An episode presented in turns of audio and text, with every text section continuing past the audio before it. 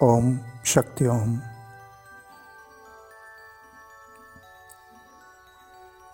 देखिए, कल भी मैंने आपको बात की थी कि हमारी गलत तरीके से गलत साधना पद्धतियों की वजह से, गलत साउंड्स की वजह से नेगेटिव एनर्जी ज़्यादा बढ़ती है, पोषित होती है। सकता है कई लोगों के दिमाग में ये प्रश्न हो। तो ना तो यहाँ पर हम लोग किसी की भी ना निंदा करने के लिए हैं, ना स्तुति करने के लिए, लेकिन जो चीज़ें वास्तव में होती हैं और वर्तमान में उनके इफ़ेक्ट आ रहे हैं तो उन्हें अगर हम समझ कर करें तो हम पूरे ब्रह्मांड की मदद कर सकते हैं। अब देखिए, मैं आपको बताता हूँ। मान लीजिएगा आप एक मंत्र कर रहे हैं। आपने कोई भी एक मंत्र बोला हिल रीम साउंड किया। अब इसको करने के कई तरीके हो सकते हैं। और अगर प्रॉपर तरीके से ये साउंड नहीं किया गया तो क्योंकि जो भी ध्वनियाँ हम पैदा करते हैं या जो भी मानसिक विचार, मानसिक संकल्प हम पैदा करते हैं, अगर वो अच्छे संकल्प हैं, अच्छे विचार हैं, अगर अच्छे साउंड्स हैं तो वो ब्रह्मांड की जो पॉजिटिव पावर्स हैं, जो देवत्व की शक्तियाँ हैं, उन्हें पोषित करते हैं। सही तरीके से किए गए हवन, सही तरीके से किए गए पूजा पाठ सही तरीके से किए गए मंत्र जाप। और उसकी वजह से पॉजिटिविटी बढ़ती है, देवत्व शक्तियाँ जो हैं, वो बढ़ती हैं। अब इसका उल्टा भी समझिए आप, मान के चलिए, आप कोई साउंड गलत तरीके से कर रहे हैं, या कोई और विचार, या कोई और संकल्प आपके मन में नेगेटिव उठ रहे हैं। जब वो ब्रह्मांड में जा रहे हैं, उनकी तरंगें तो वो नेगेटिव पावर्स को पोषित करती हैं। क्योंकि पावर तो है वो, लेकिन वो नेगेटिव पावर को पोषित करती हैं। और इस पूरी सृष्टि का जो निर्माण हुआ, वो हमारे साइंस के अनुसार, अगर हम क्वांटम फिजिक्स को लें, या हम संतों के अनुसार भी लें तो लगभग दोनों चीज़ें एक ही जगह पर आकर मिलती हैं, कि एक शून्य था और उस शून्य से उस शून्य में तरंगें पैदा हुई। धर्म उसको शिव बोलता है।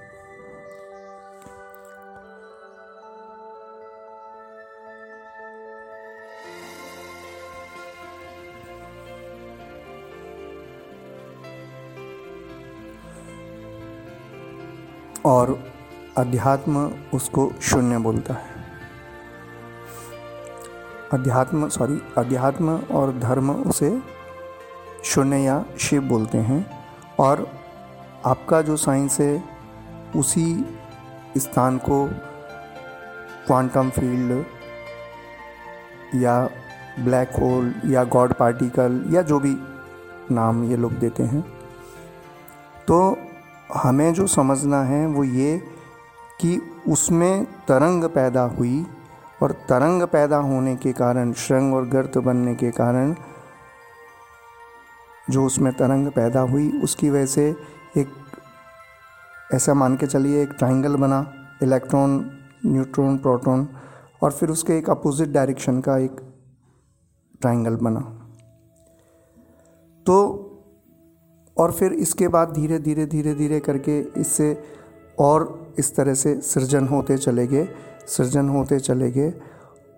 और जब स्थूल रूप में, जब वो तरंग, जो वाइब्रेशंस हैं, जब वो स्थूल रूप में आए तो सबसे पहले स्थूल रूप आने का जो प्रथम वो बना, वो विषाणु या अमृताणु बने। और उसके बाद धीरे धीरे धीरे और सृष्टि का निर्माण हुआ। तो हमारी जितनी भी कोई ऐसी गतिविधियाँ हैं? नकारात्मक सोच, नकारात्मक संकल्प या साउंड्स गलत तरह से पैदा करना या गलत वाक्य बोलना, ये सारी चीज़ें जो हैं, वो सृष्टि में नेगेटिव तरंगों को पोषित करती हैं और उनकी वजह से जो स्थूल रूप से कोई भी वायरस या कोई विषाणु, वो निर्मित होने शुरू होते हैं तो अभी देखिए आप इतने बड़े बड़े जो शिविर हो रहे हैं, कहीं पर भी, मैं किसी एक के बारे में नहीं बोल रहा हूँ। और वहाँ पर दस बीस हज़ार लोग मिलकर साउंड पैदा कर रहे हैं। अगर वो ठीक से पैदा नहीं कर पा रहे हैं, या उनको गलत चीज़ें करवा दी जा रही हैं तो वो चीज़ें जाकर फिर ब्रह्मांड में नेगेटिविटी को पैदा करती हैं। अब अगर आपकी अच्छी भावदशा है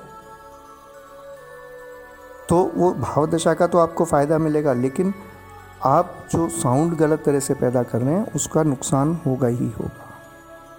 तो उसके बजाय नाम जब फिर भी ज़्यादा ठीक और नाम भी ठीक से, क्योंकि शब्द जो हैं, वो पूरी तरह से काम करते हैं, क्योंकि अक्षरों का अपना विज्ञान है, ये ऐसे ही नहीं बना दिए गए हैं। व्यंजन और स्वर जो हमारे इक्यावन हैं, वो ऐसे ही नहीं बना दिए गए हैं। और इक्यावन ही शक्तिपीठ हैं। तो आप ज़रा गौर कर कर इस पर सोच कर देखिए, क्योंकि हर अक्षर जो है वो अपने आप में एक शक्ति है। तो उनसे मिलकर जो शब्द बने, वो अपने आप में ऐसा है, जैसे कि हम दो तीन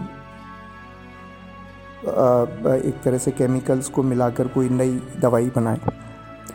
तो हमें बहुत ध्यानपूर्वक ये सारे कार्य करने। हैं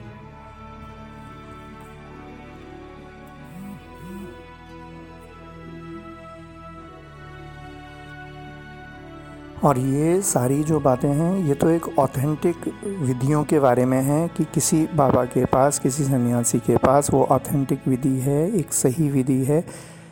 लेकिन जो लोग वहाँ बैठे हैं, वो ठीक से उसे करवा नहीं पा रहे हैं उन्हें, या वो कर नहीं पा रहे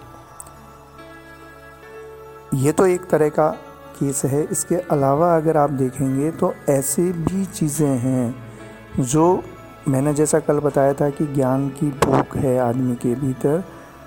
तो जैसा एक भूखा व्यक्ति होता है तो वो कुछ भी खाने को तैयार होता है कि यार भूख लग रही है, कुछ भी ले आओ। वो चुनाव नहीं कर पाता व्याकुलता के कारण। तो इसमें भी यही है कि जो व्याकुलता है तो उसके कारण वो चुनाव नहीं कर पाते कि हमारे लिए कौन सी चीज़ ठीक है। और वो कुछ भी कचरा अध्यात्म के नाम पर लेने को तैयार हो जाते हैं। और फिर जिन लोगों के पास वो चीज़ें कहीं से आई हैं तो वो उन्हें बढ़ा चढ़ा कर बोलते हैं कि हमें कोई हिमालय का संत दे गया है या फलाना दिखाना तो वो उस तरह से फिर वो उन्हें करवाना शुरू कर देते हैं। और ऐसी काफ़ी संसार में सब चल रहा है। मैं कई बार ऐसी चीज़ों को देखता हूँ और बड़ा दिल दुखता है जब हम लोग देखते हैं कि वो लोग करवा रहे हैं, हज़ारों लोग उनके पास कर रहे हैं। और जबकि वो जो भी मंत्राज हैं या जो भी कोई शपशती हैं, वो ऐसे हैं ही नहीं।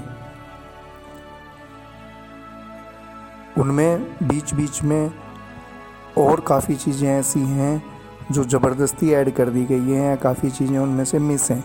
और फिर उनके अर्थ का सारा सिस्टम ही बदल जाता है, अनर्थ हो जाता है वो पूरा।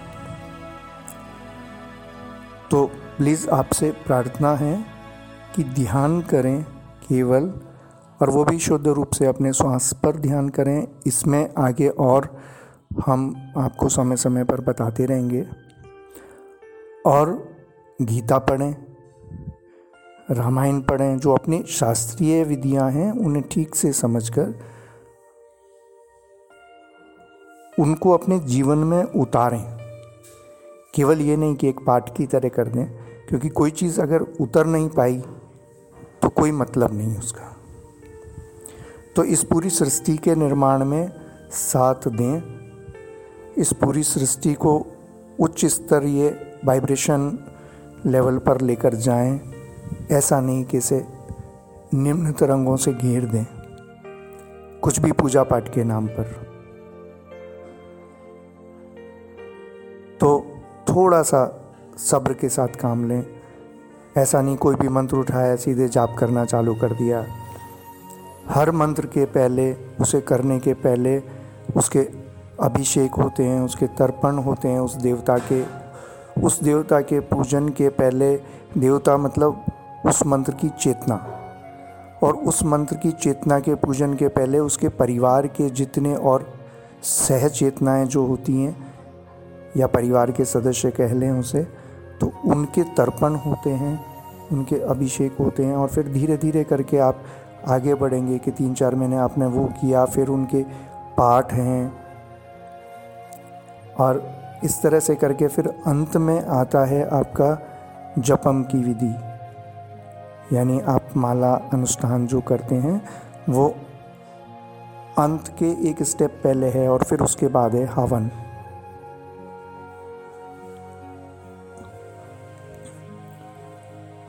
तो किसी भी अच्छे आचार्य से सीख कर करें।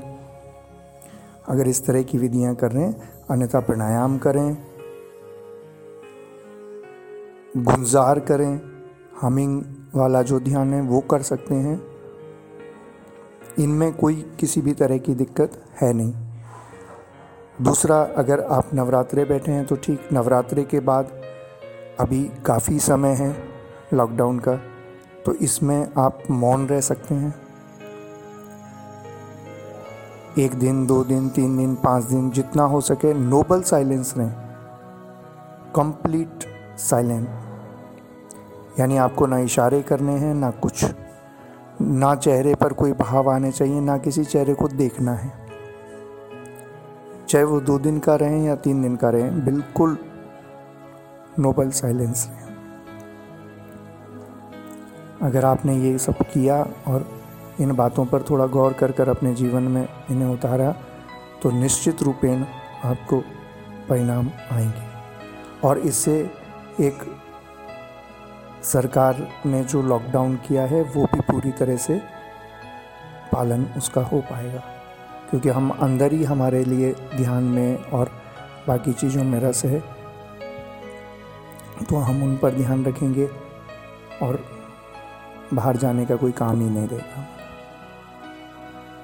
तो प्लीज़ ये सब कीजिए और मैं आगे आपको ध्यान की कुछ विधियाँ और अच्छे से समझाते हुए ऐसे ऑडियोज़ भेजता रहूँगा। तो धन्यवाद। अंत में आप सब के भीतर बैठे प्रभु को प्रणाम।